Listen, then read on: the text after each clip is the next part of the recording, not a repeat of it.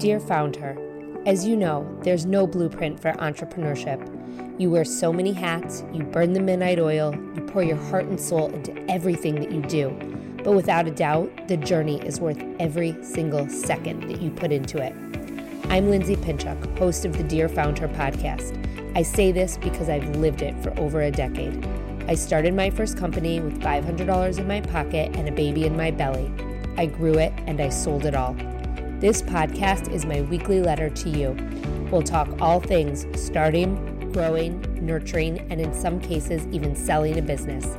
Together with some of my closest contacts, I'm here to help you find your own success, whatever that means to you. The ride as a founder is the ride of your life. So come on and join me for another episode that will get you one step closer to reaching your own founder goals. Welcome back to the latest episode of Dear Founder. I can't wait for you to meet my friend Ashley Murphy, founder of Neat Method.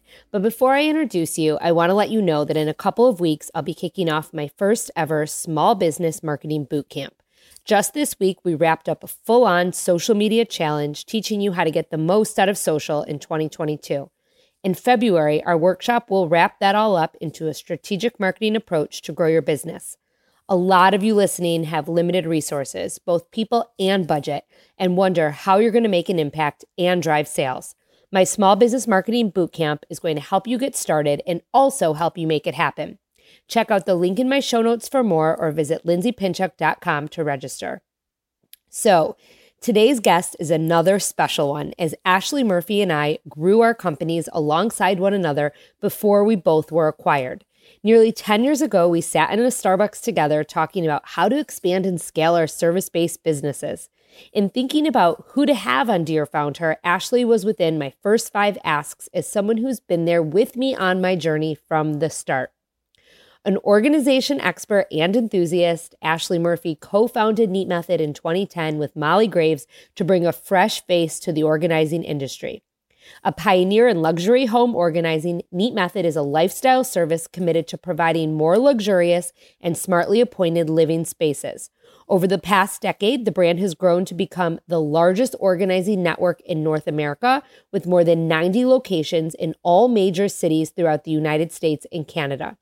In August 2020, Neat Method further expanded their reach with the launch of a robust product collection for kitchen, pantry, closet, bathroom, and beyond. They are the home organizers of choice for so many as they bring their trust and integrity to each and every job site across North America. Please come on in and meet my friend, today's guest, Ashley Murphy.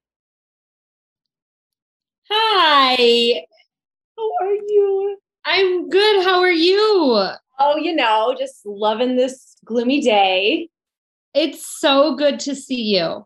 You too. It's been way too long way, way. I way actually don't even want to know the last time. That's how long it's been. It was funny because when I was thinking about, you know, who I wanted to have on the podcast, and I was thinking about just people I've known for a long time who, like, I've grown up in terms of business alongside and uh-huh. you were like in the top you know five people because like me you started in 2010 and i I was thinking about this and I was like, oh my God, I remember when Ashley, and I actually can't even remember the other girl's name, when you came to my house and you like did my office. yes. I mean, even going, even going back before that, I remember when I moved back to Chicago and I met with you at Starbucks on Armitage. And that was like our very first meeting where I was like, so crazy. How are you doing this? Like, how do you scale? Like, blah, blah, blah. I mean, and that was like before, I mean, I probably had like a couple cities then with Bump Club. And I think you were trying to figure out like uh, what the uh-huh. franchise arrangement was going to be or if it was going to be a franchise. I know there was like a whole, and we'll get into that obviously, but yeah. Yeah. And like now here we are, we're both in the suburbs. okay. So basically, I want you to kick us off and tell us how did you get to where you are? How did you start the NEAT method? I mean, like I just said, when I first met you, I think you were in Chicago and maybe like one or two places, and now you have over 70 locations. Yep. Around the country. Even more and than that. We're at, we're at 97. Oh my God. So what I read online was actually not even yeah, and me, I think we need to update our number maybe on the homepage. so take us through that journey. How did this happen? Yeah. So, I mean, really, I had lived in Chicago and moved to San Francisco for my husband's job. And that's actually where I met Molly, my business partner, was in San Francisco. We both were there kind of uprooted from what we knew in Chicago, both leaving our very young careers at the time. And more or less kicked it off, like hit, it off, I should say, together, where we were like, oh, well, what are you planning on doing here in San Francisco? And what are, now that you're not going to be teaching, like, what does this look like? And realized that we both had this passion for living this organized way of life and decided to just kick off like okay let's just become business partners let's try this what do we have to lose so it started as just this side hustle hobby um, that we did not necessarily expect clients to completely like buy into. Um, at the time the industry really wasn't on the map. Um, there were not there were not organizers at least like that were out there that we knew of that were treating this more like this very luxury service that we would go into clients homes they did not need to be present. In fact, we encouraged them not to be. And we would come in and we would do everything that was necessary to make their home as organized and functional as possible. Um, and what we quickly learned is that it was a, a really niche service. There weren't other people doing it. The way we were approaching it was very unique. And so it kind of lit the fire for us to really developed the, the concept and the business model of okay, well, if you go in with a team of people and the client's not involved, like how does that leave them feeling? How does that leave their home functioning?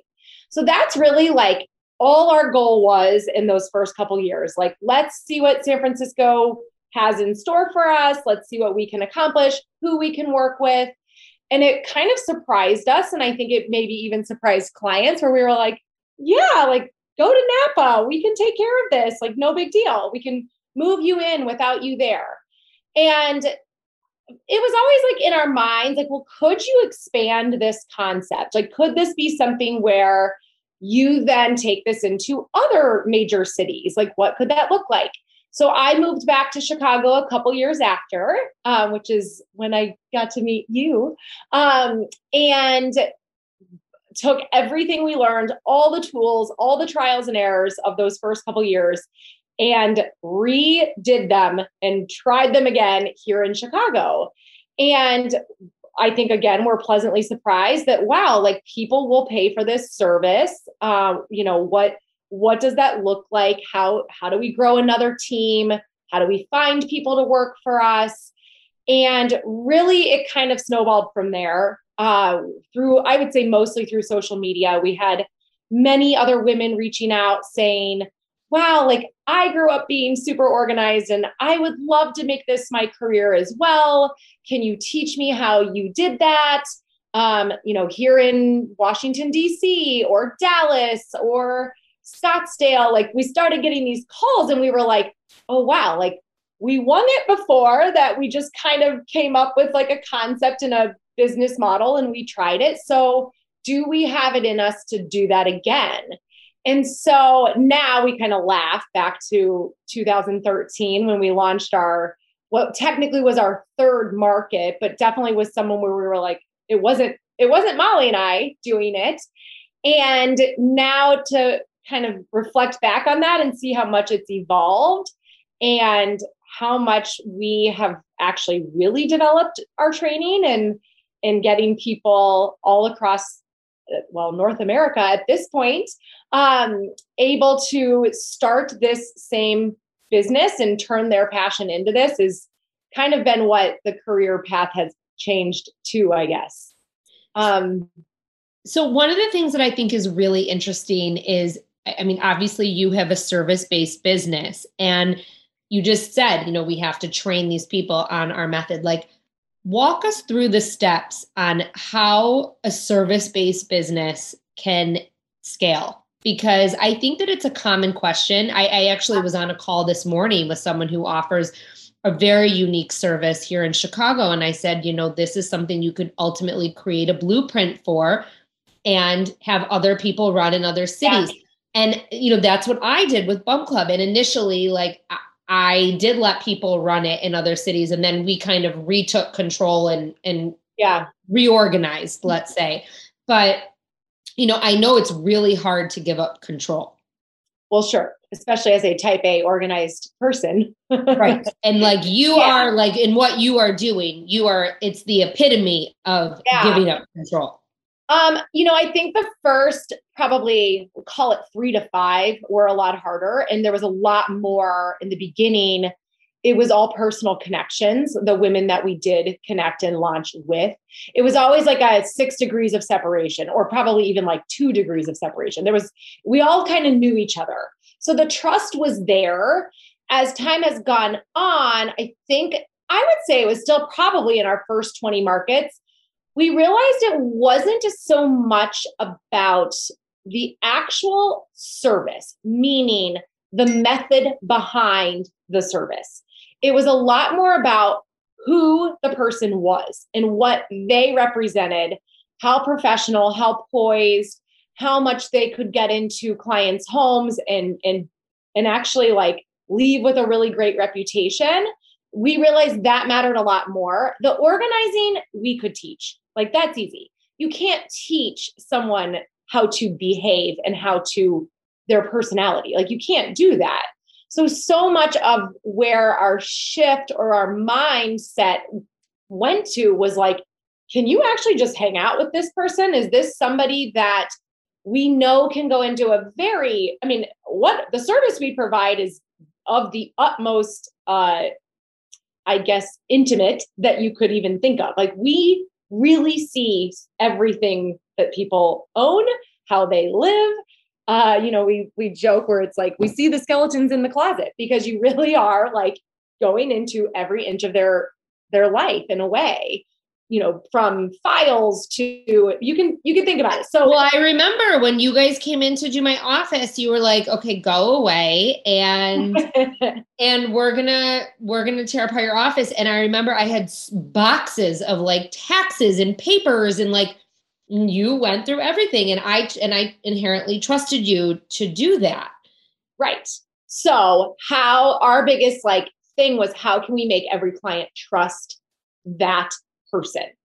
So, so I think that that has always been our main focus. So even, you know, we have a over a 2 month long interview process, over a 2 month long training program.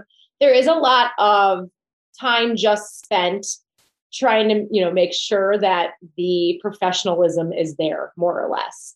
Um, and you have to be able to be pretty uh, unfazed and pretty humble by you know what you see and it can't I mean, we're we're working with the lifestyles of the rich and famous. So you really have to take that all in and keep it to yourself. Like the discretion is a big deal.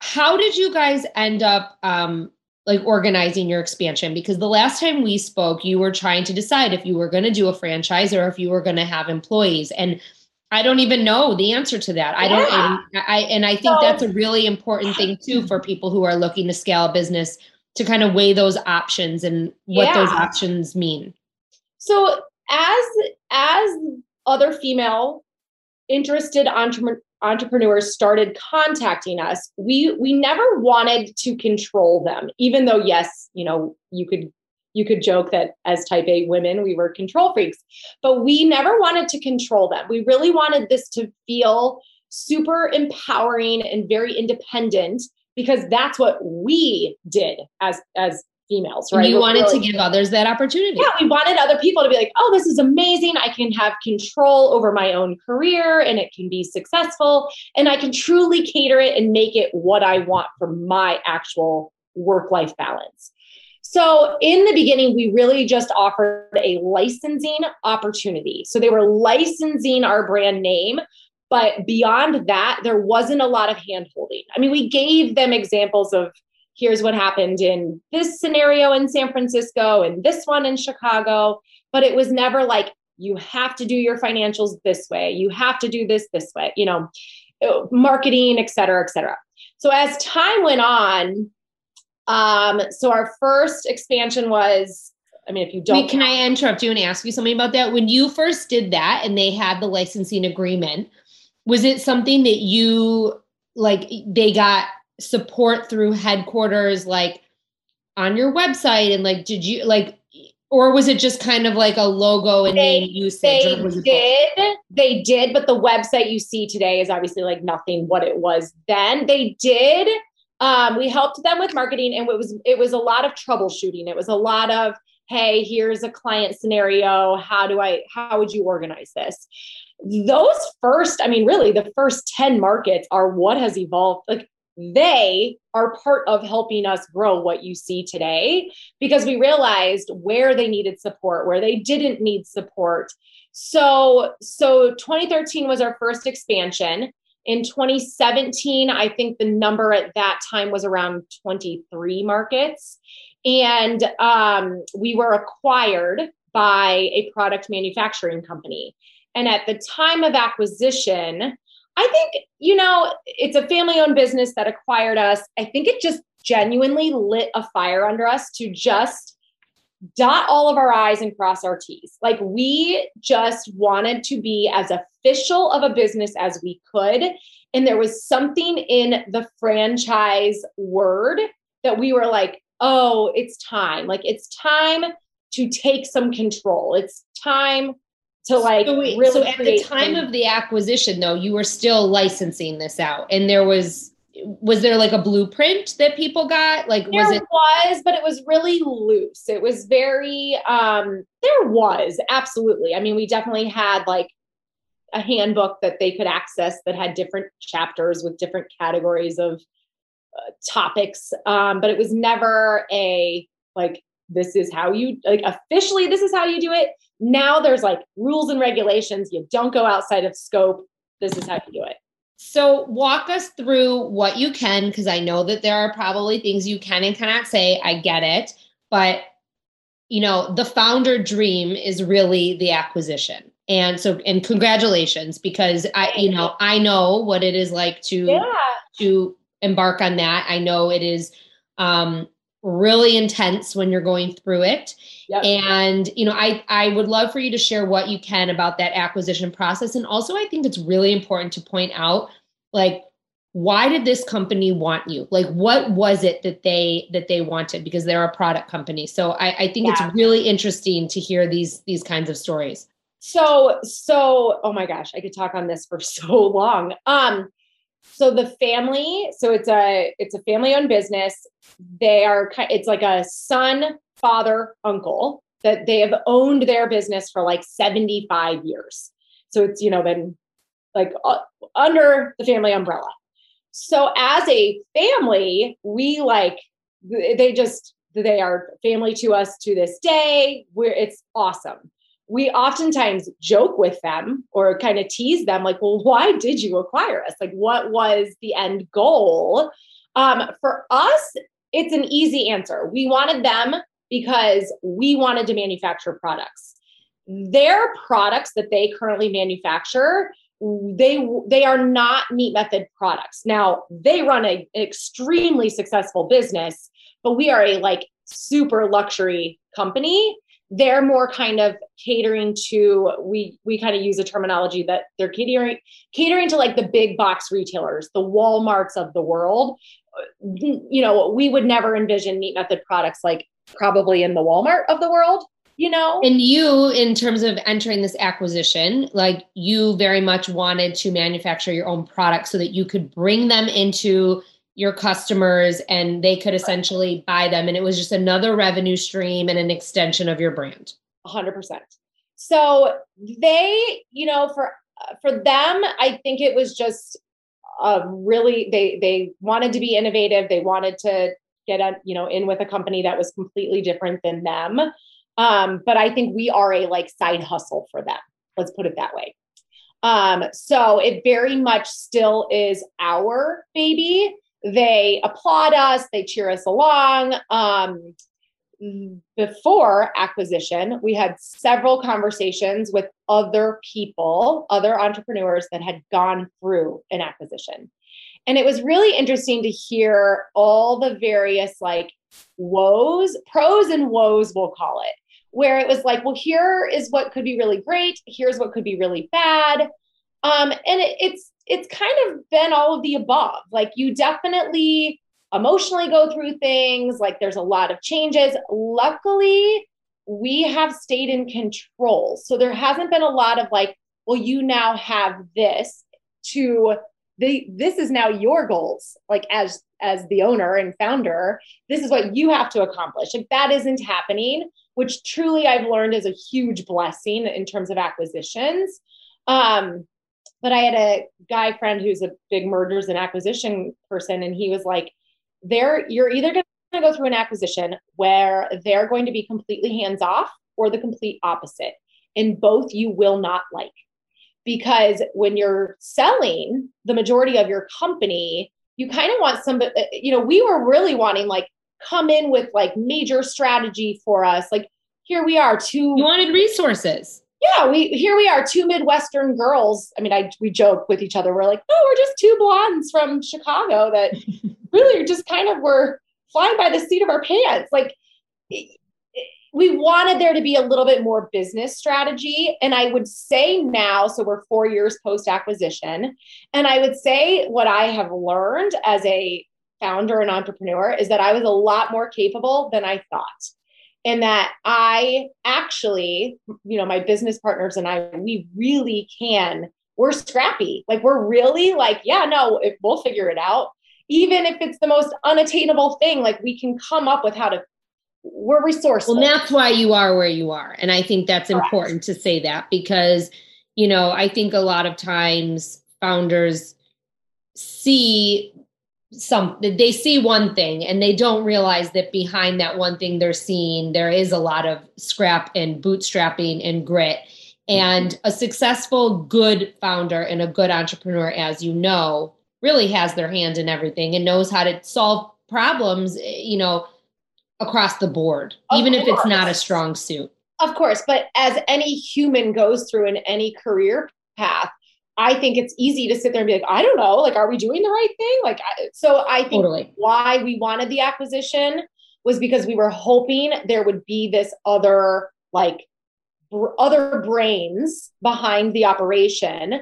And I'm not saying that there aren't, but I'm definitely saying, like, oh, wow, like, I didn't quite realize we were the reason all this was happening, and we still are the reason, which I think is why it's still and, very much my baby. And it's know? a bit of imposter syndrome, right? Because like to you, you were like, well, what, like I want them because they have resources, and they were like, well, we want them because they've built this entire brand from nothing, right.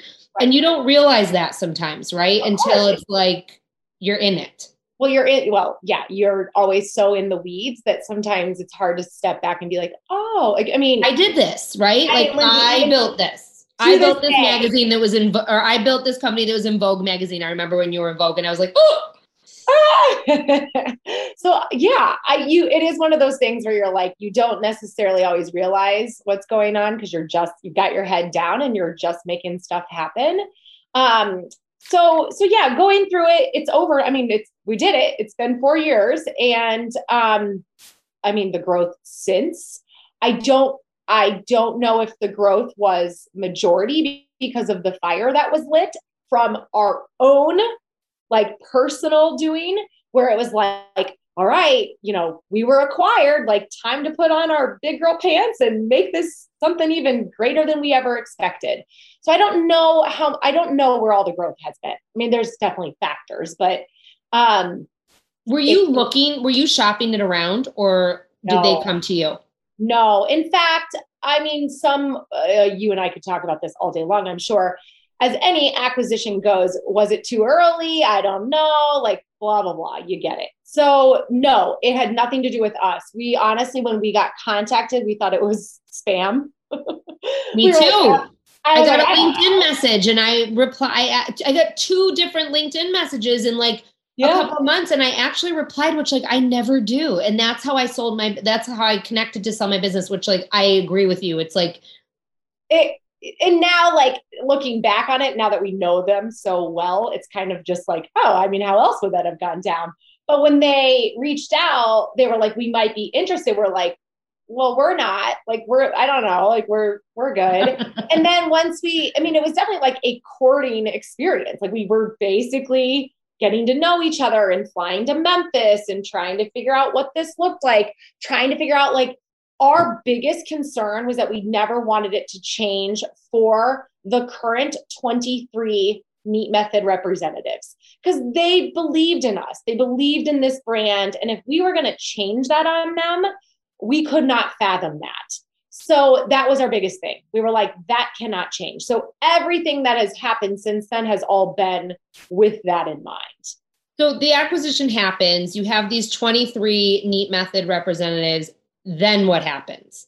Then, like what happens to them? And then what happens to the growth? And how did you get to the 90 plus? Um, so nothing really happened to them. Their licensing agreement, honestly, the franchise agreement says almost identical verbiage. So now they're franchises. They're all franchises. And it's a little uh, bit more like probably like robust in terms of their like actual like handbook and what they're supposed to do, yes. right? So we then felt like we could actually put some rules. We could actually say like here are sales goals. Like we never said that before. So, and they all actually, everybody kind of liked it. Like it was kind of, it felt like, oh, this is actually what I've wanted is for you to tell me exactly right what to do. Yeah. So, um, uh, 23 at the end of 2017, you know, here we are at the end of 2021, and I think it's 98 at this point. Um, so it's kind of crazy. Um, and we rolled out products. Uh, I guess it's kind of been a soft launch two years ago. Official direct to consumer was August of 2020. Uh, yeah. So it's been a little over a year. Um, what are that, the products? Where are they sold? Yeah. so all again, you know, we essentially started another company because we were like, okay, like let's develop products um, even just finding the manufacturers, you know, Whitmor is used to producing like the plastics of the world. We did not want to produce that. We wanted the very like well curated, well made, very good for the environment, you know, as best as we could be for the environment. Like it's it's very luxury. The aesthetic of everything is very elevated. There, I would say it's far superior to the typical organizing products you see out there. Um, so we went live in August of last year, and um, it's been amazing. So they are on our website through a shop on our website. And we have recently been picked up at both Bloomingdale's and Anthropologie, And there are several more on the way. That's amazing. Uh, Congratulations. So, I mean, that is like amazing. I mean, Lynn, if you think I I like this is where I do have to pinch myself because I if you had asked me when you and I sat for coffee. Well, I was just gonna I was just gonna ask you, like I, I mean, when we were sitting like, at the Starbucks at Armitage and Hoyne, like did you did you ever think? no, but if someone said like what would be your ultimate dream if you were to be your own like retailer, like selling products, really my ultimate dream would I would have said Anthropologie. I would have been like, I mean, to be able to say that like our products are well they're designed well enough to be in these types of stores. The Nordstrom, the Bloomingdale's, the I mean that that blew that would blow my mind. And here we are, and it's like it's kind of going by so quickly. Like you're it's just happening that I'm like I can't even stop to think about this right now. so like from a business standpoint, like how much now is focused on like the franchisees and how much is focused on like the product because it's ultimately another revenue stream that you guys are. It, it's 50 50. They are two our bread and butter are our franchisees. Like we, that is where we started. That is how we were built. Um, they are our number one priority. Um, so, I mean, our focus is on them for sure, but I think we are pleasantly surprised that all of a sudden this like product side actually is generating revenue where we're like, oh gosh, I mean, we kind of thought that was just going to be a fun little side kick. How long know? have the products been like in the works? So for three years, probably. So uh, before pan- prior to the pandemic. Yeah, yeah, yeah. Okay. So now navigating COVID, navigating well, that was going to be my my question to you. I, I also wanted to ask you, like, I mean, you provide a service where you go into people's homes. Obviously, that was halted for some time. It was, but but I, I was going to say, but I'm sure then it exploded when things opened beyond. up. So it was very much halted. I mean, you can imagine the states that halted it more than others, um, and it now. I mean, our growth is like off the charts. So I, people just it's it's happening all across the home industry from like furniture purchasing to oh my god you can't get a couch anywhere moving to you know to renovating to whatever that is. Because people are investing in their homes now that they were like more than ever now that they were stuck in them for so long. Yeah they're also not spending money traveling so i guess we'll put our funds towards this. And i mean a lot of people are still working from home. So i think there was this like quick, like, oh my gosh, I can't spend another minute inside my house with it being chaotic. Um, so that has skyrocketed. The the desire for beautiful products is definitely feeling like people are wanting that. Um, so it's it's crazy. Are you seeing the growth, the explosion in the amount of customers each of your franchisees is getting or the number of franchises or both are you seeing like a lot more inquiries for franchises too um actually i would say i would say it's pretty even with requests for franchising um the client inquiry like clients that want our service and the amount that they spend is what has gone up but i'd say it's pretty I think we're about the same with 20, 19, 20, and 21. Oh my God. I am, I'm so proud of you. Oh my gosh.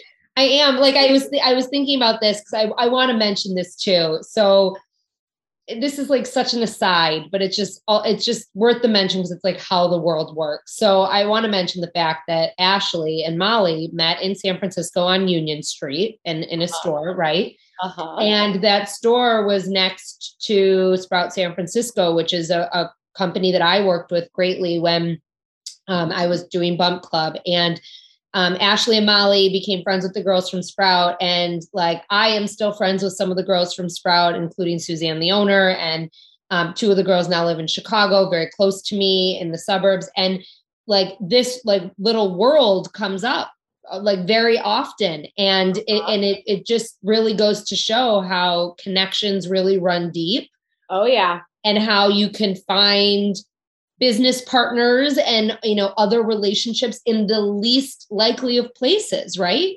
I know. Well and i think that i really i mean i think it's still somewhat unique to be a female entrepreneur. And I think that when there are female entrepreneurs that are uh, easy to be around and, and kind, and I think then you make those connections and you're like, yeah, like we're we're in this together. Like it is not easy to all of a sudden like develop something and then try to keep it going. Um, so having just a, a team of friends and cheerleaders helps a ton. totally. Um, the other thing I wanted to mention, and I, I wrote this down when you first started talking, and I remembered this. I remembered this from years ago, and which is why I want to bring it up.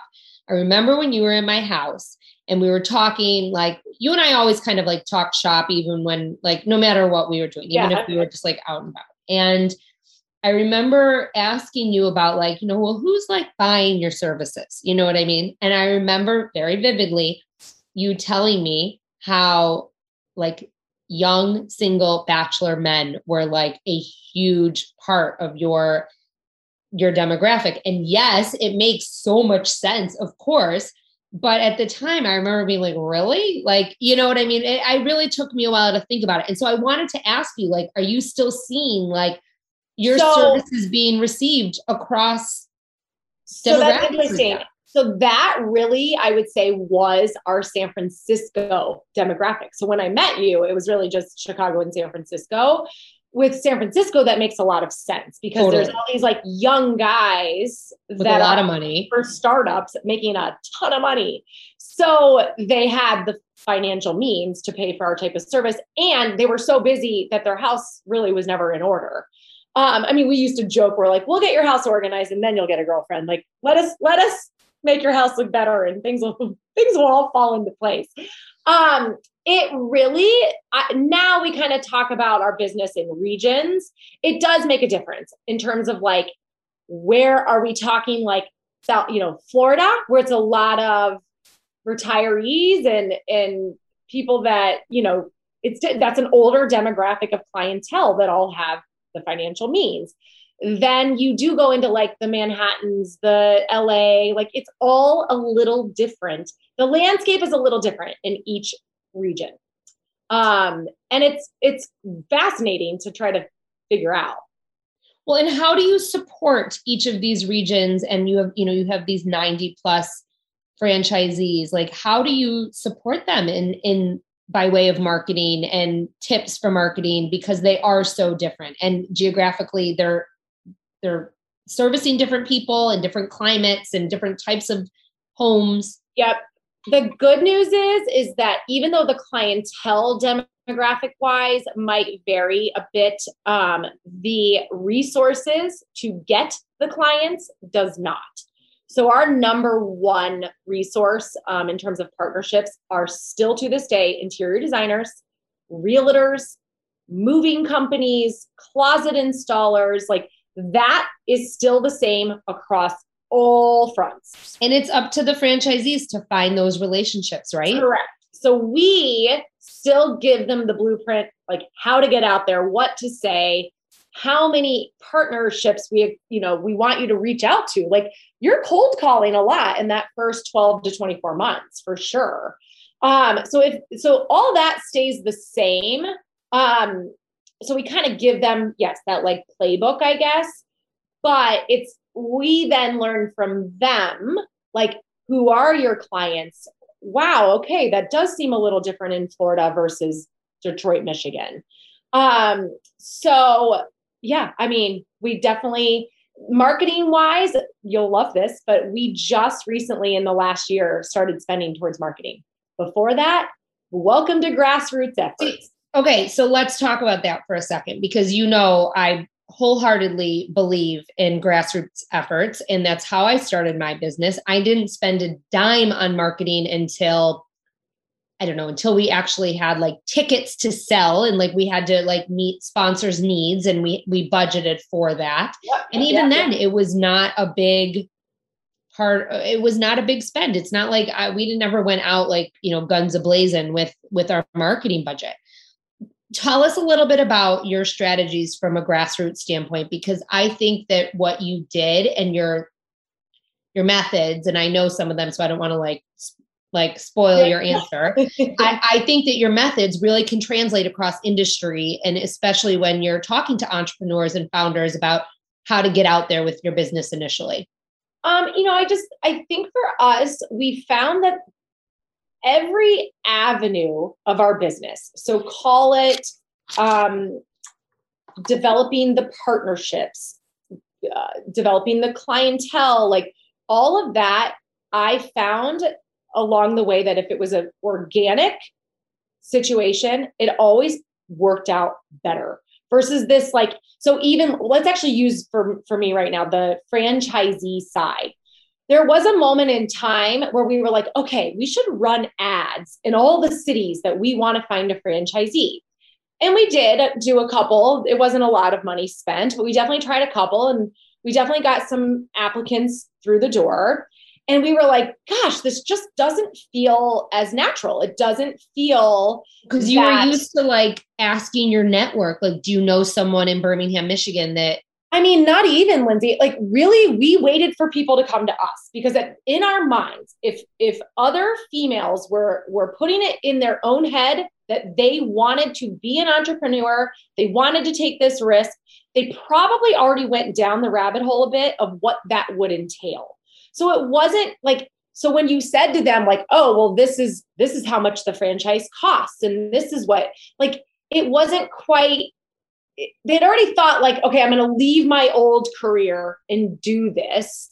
Versus like you're trying to plant that seed, you're trying to convince somebody why they would want to be an entrepreneur and why that would be you know you were kind of giving you were giving people who wanted to be an entrepreneur uh, almost a, a, way to be an entrepreneur but like light it was like like entrepreneur light like they didn't have to start from the ground up and like Correct. really the nuts and bolts but you were Correct. giving them the blueprint of a business that they could run and be an yes. entrepreneur and, their and own entrepreneur and what we discovered is that when they kind of came to that conclusion themselves those women are still with us to this day that does so, not surprise me so that's why we were like, well, yeah, I mean, this is just who we are, take it or leave it. Like you just, it, you decide kind of a thing.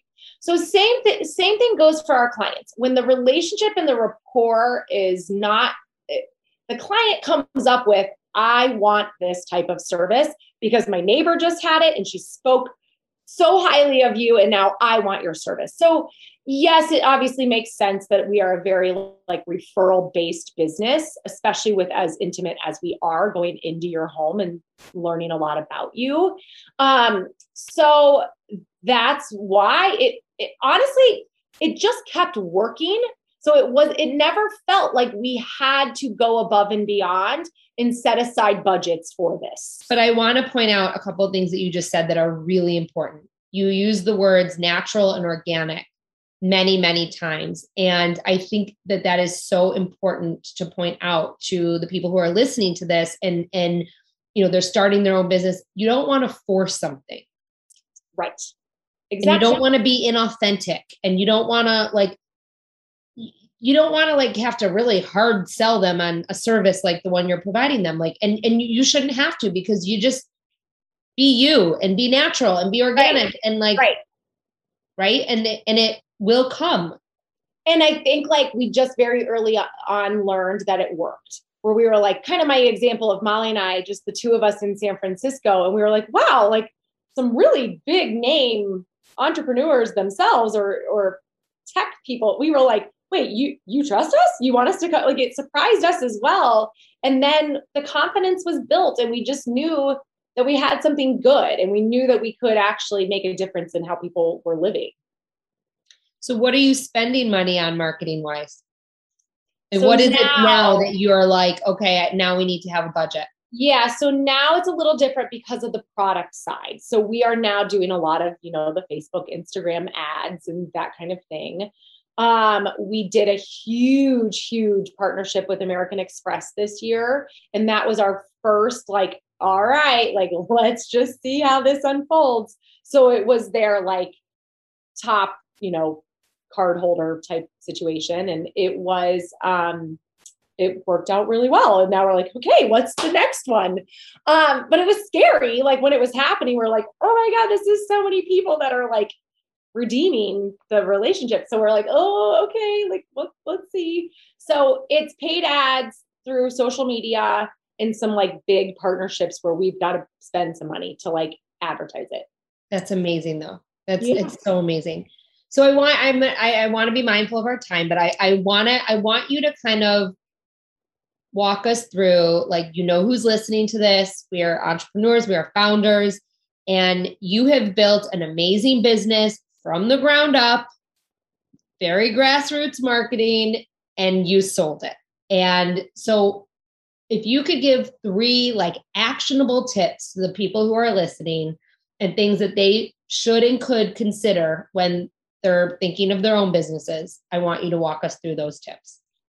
Um, I oh gosh, I only three. Um, you can give more. I, you can yeah, give five. I really think I'd be curious if you agree on a couple of these. Um, you know, for me, it was always just kind of checking myself and checking to make sure that like I was still good with where things stood with the business, with my relationships with my employees. It's that's the hardest part right? Is just navigating the like work life balance. Is this what i want? I think it's this is a great example of yeah i started this as just a fun thing because i really liked organizing And I think, you know, 11 years later, I'm like, oh, wow, like I am a full time working mom. I've had two kids while running this. Like, I, I didn't expect it, but somehow it, it was, it, it motivated me. It made me want to keep going. And I think the advice or tip I would say is that if there is a time that it's no longer motivating you, it's okay to like walk away or it's yep. okay to recognize that and then say like yeah this isn't fulfilling me anymore so i am still here because it's still fulfilling me and i still want to see where else this can go um so let's say that's kind of tip number one and two i guess like and i would agree with that yeah um i think that it's still it's it's still in the same vein i guess just asking yourself like what are the goals still? Like, why, like, what are we here doing? What do we want to accomplish?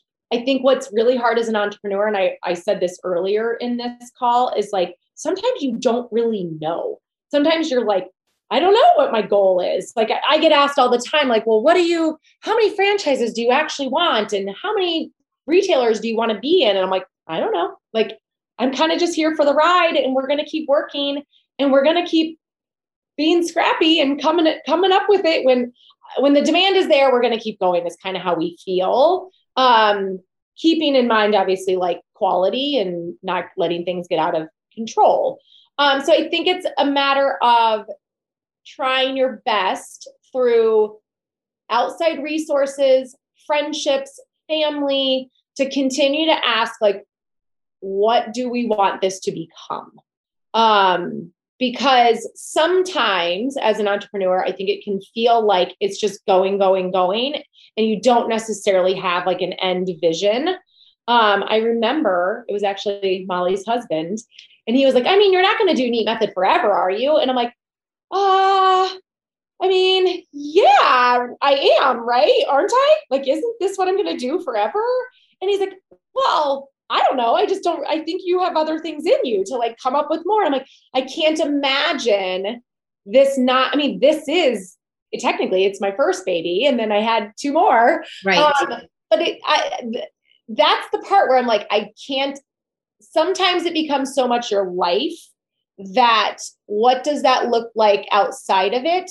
And I think, I mean, this kind of goes with what I said first, but it's like just continuing to just, ask what is working and what is not. Well, and I was going to say it, it definitely dovetails into what you said first because you you need to make sure you have more in you and that there is still something you're striving for for sure. Yeah. Don't be afraid. Let's put it that way. Like you're not going to you can't mess up. You're it, you're the entrepreneur. Like you're not going to mess up. It, you I think all along the way you like take different steps. I think, you know, I'd be curious if you would say the same thing on this too, Linz. But I um I have never taken a break ever. I haven't either. I know. Like to where my third business partner, who was our first employee in Chicago, Marissa, who you might remember, she is now a co-founder partner with me. Um, Molly is inactive; she's kind of more a silent partner, and Marissa and I still run all of Neat Method. And, was Marissa actually who came with you to my house? Yeah, Yes. Mm-hmm. So she um always is like, Ash, you've got to take breaks. I'm like, I don't know what it is, but I can't. Like, you know, Neat Method was mine that I kind of, you know, I started it in Chicago a little bit before I even moved to San Francisco, but that's a whole different story. Um, and I have never stopped. And I'm like, I recognize that that's unhealthy. I don't, I'm not discrediting that. I just don't know how to stop.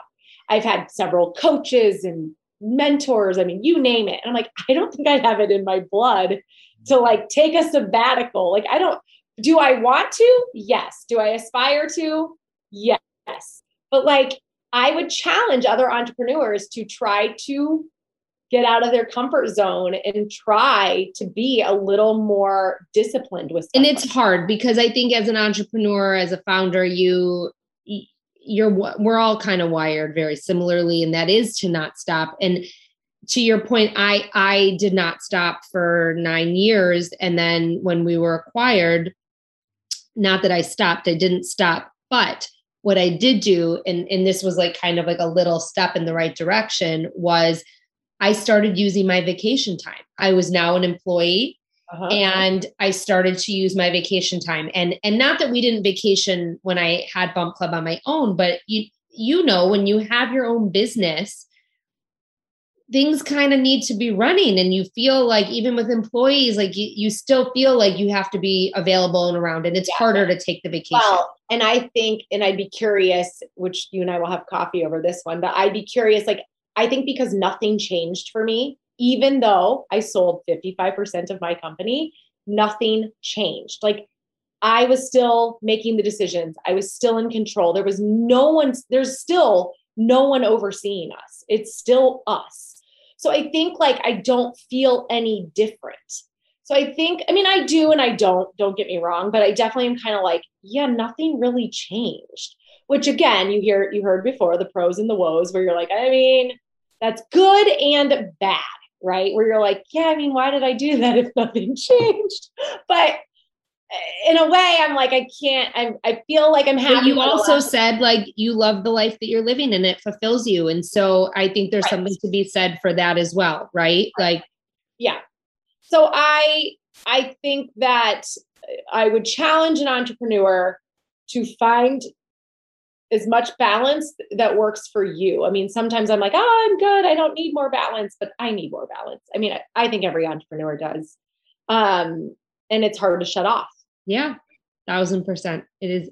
And I actually, I have to be honest, I look forward to the day that I can. And you will. I know. I, you will. I you will get there. I mean, you will absolutely get there. Yes. So the last thing I want to ask you is what are the goals still? And where is this going? And what do you still want to accomplish? What's next? I mean you guys have products. They're they're going to be in some of your favorite stores. You're in 90 plus different markets. I mean where is this going? So luckily i can say we will only be expanding in north america. We get contacted weekly for other countries and whatnot to try to franchise. We we really have no we don't have the bandwidth or desire to really keep that going. So canada and the us will really kind of be our our like service based business. Um i in terms of how many let's just say we have seven just in Chicago, which is about a 30 mile radius. And Chicago is one of our only markets that has that. And if you think of all the major cities, you could obviously, you kind of can do the math. Yeah. So don't plan on really slowing down franchising. We are not seeking out franchisees, meaning from a advertising standpoint, we never will. We we like that it's an organic still that they find us. So we're going to keep going. Um, I don't want to necessarily oversaturate, but to me, it's not a matter of oversaturating. It's a matter of continuing the like keeping the quality person and the quality service. Um, products, I mean, we just got started. Like I this is going to be huge for you guys. I, I mean, I know it. I don't even know like how we how products is happening the way it is right now, let alone 5 years from now. Um, I will be honest that I actually think there could be another acquisition in the future. Um, and I am not afraid of that. That's amazing. Oh, thank yeah. you. Thank you for sharing all of this with us and for letting us be a part of your ride and for oh my gosh joining our ride and i'm I mean, so honored that you asked this is course i mean I, I love your story i love everything you stand for and i i am so grateful that you were able to do this today and be here. I know how busy you are. So, oh, right Ashley Murphy, thank you so much. Um, for everyone listening, you want to go follow at Neat Method. And I will tell you if you are looking for home organizing services, you want to go to neatmethod.com, right? Yeah. Yep. And you want to find your local friend, your local Neat Method provider. And um, and sign up because I'm telling you, they it will change your life. Living in an organized space has changed mine. And I know that when you came into my office and you you created an office for me, that's what happened when I had no office and I was working at Starbucks on Armitage and Hoyne every day. you created an office for me in one of my extra bedrooms at the time. I only had one child and it it made a huge difference in my productivity and i think that is like the end result for your services is you make people productive and you make people live and in just a happier life because they're not filled with clutter anymore so um, neatmethod.com ashley thank you so much i so appreciate it Catching up with an old friend is always a treat, and today's conversation was no exception. Ashley Murphy has an incredible story and founder journey, and I'm so glad that she was able to share it with you. Some key takeaways from today's conversation with Ashley, and there were so many. Number one, when you have a service based business based in one location, start with one market. Use trial and error, see how it works, and apply it to another city and make adjustments. Number two, Build trust with those who you're allowing to expand your business. Scaling a service with new people isn't about the actual method, it's about who the person is that's performing the service. How professional and poised are they? And can they leave a job with their reputation intact? You can't teach someone how to behave or what their personality should be. Ask yourself can you hang out with this person? Number three, when you have a service based business, the biggest question is how can we make every client trust the person coming into their home? There is a lot of time spent making sure the professionalism is there so that the brand reputation stays intact. Number four, when going through an acquisition, talk to others. You want to hear the pros and the woes. There are things that you go through emotionally, and there are a lot of changes. Number five, through an acquisition process, you will learn that you're a lot more capable than you think. When you are scrappy, you figure it out, even if it's completely unattainable. Number six, when you are so in the weeds, it's hard to step back and realize what you're actually doing and how far you've come. Number seven, when you have a franchise, the franchisee wants you to tell them exactly what to do. Putting rules and goals into place is a good thing and benefits everyone. Number eight, if you have a service based company, what are products that you could produce to complement your service? This could create another revenue stream. Number nine, Connections and partnerships are found in the least likely of places. Having a team of friends and cheerleaders, especially other founders, helps a ton. Number 10, clients might be different across the country, but your resources to get the clients are not. You want to create partnerships with people who make sense. Number 11, when you're a service based business, be natural and organic, and you will see that people want and need your service, but don't force it upon them. Number 12, check yourself. You, are you good with the way things are going in your business, with your relationships with your employees, and your work life balance? Make sure that you continue to say yes. Stay on your path if it's still fulfilling for you. Number 13, try your best through outside resources, friendships, family, and ask yourself what is it that you really want this to become? Number 14, find as much balance that works for you. It's okay to take a break and it's okay to shut off. I cannot thank you enough for being here and for joining us on today's episode of Dear Founder. Make sure you follow at Lindsay Pinchuk and at Dear Founder on Instagram. You can also go to lindsaypinchuk.com slash freebie to download some of my tips, tools, and resources for starting a business and for managing the social media beast. Don't forget, join the Dear Founder Facebook community for more discussions to help propel your success. I go live there regularly to share lessons and to answer your questions. Plus, that's where I'll be putting all of the info about my upcoming small business marketing bootcamp workshop taking place in February. We have some amazing, amazing guests coming up. So please subscribe to the show on Apple Podcasts or follow us on Spotify or wherever you listen. If you know someone who wants to start their own business, like Ashley, or who started a business, or who has an amazing idea for a business, text them this episode or post it on your Instagram. Tag me, I'll reshare some of those to say thank you. I'll be back next week with another episode of Dear Founder.